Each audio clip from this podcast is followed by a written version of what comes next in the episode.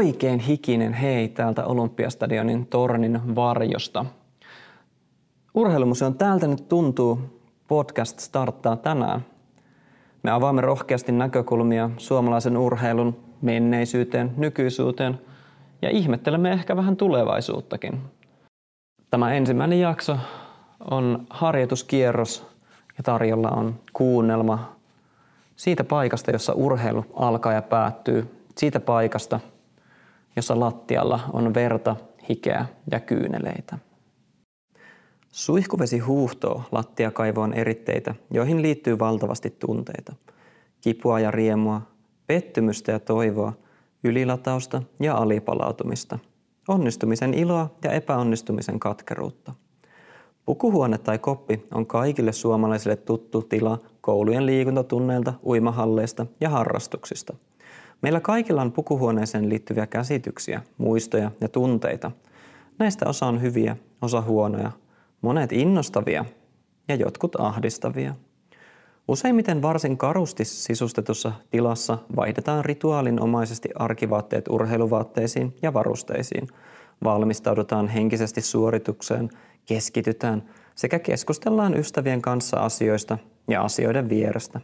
Se on sitä pukukoppipuhetta, jossa julkisen keskustelun koodisto jää monesti syrjään.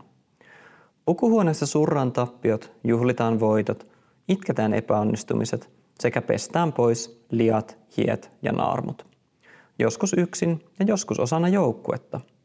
Mutta tunteita suihkukaan ei pysty pesemään pois.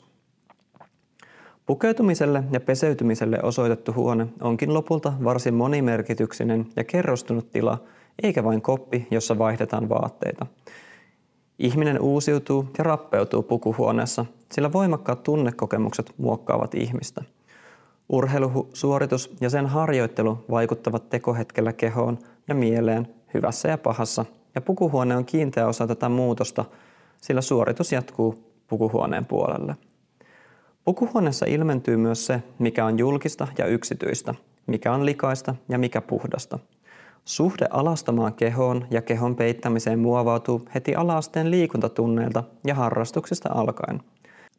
Toisille yhteissuihkut puolituttujen ja jopa tuntemattomien kanssa ovat luontainen osa arkea. Joillekin vastaava kokemus tuottaa pakokauhun tunteita. Pukuhuoneessa siirrytään roolista toiseen – Esimerkiksi tasavallan presidentti Mauno Koivisto koki vapauttavana tunteena jättää sivuun arjen tittelit ja roolit pukiessaan päällensä lentopallopaidan ja liittyessä tasavertaiseksi joukkueen jäseneksi.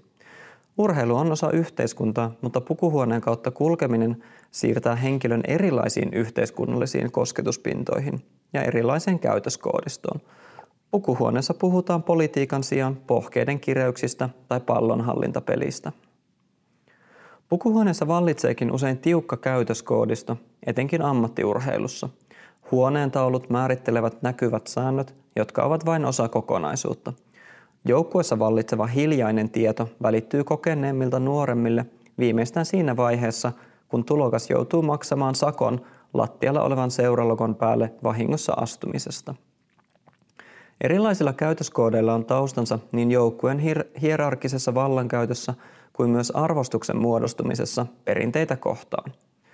Vähemmän ammatillisissa kopeissa nuuskaaminen kielletty kyltti osoittaa suunnilleen paikan, jonka kohdalla katosta löytää kaikista eniten nuuskapusseja.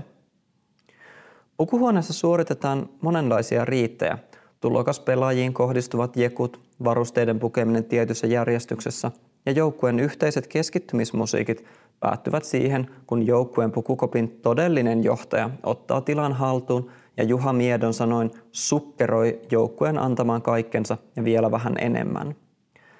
Toisaalta monessa yksilöurheilutapahtumassa yhteiset pukuhuoneet tai odotushuoneet ovat tila, jossa voi katsoa vielä viimeisen kerran vastustajan silmiin ennen yleisön eteen astumista. Tai vain levätä lattialla, kuten Lasse Viren teki.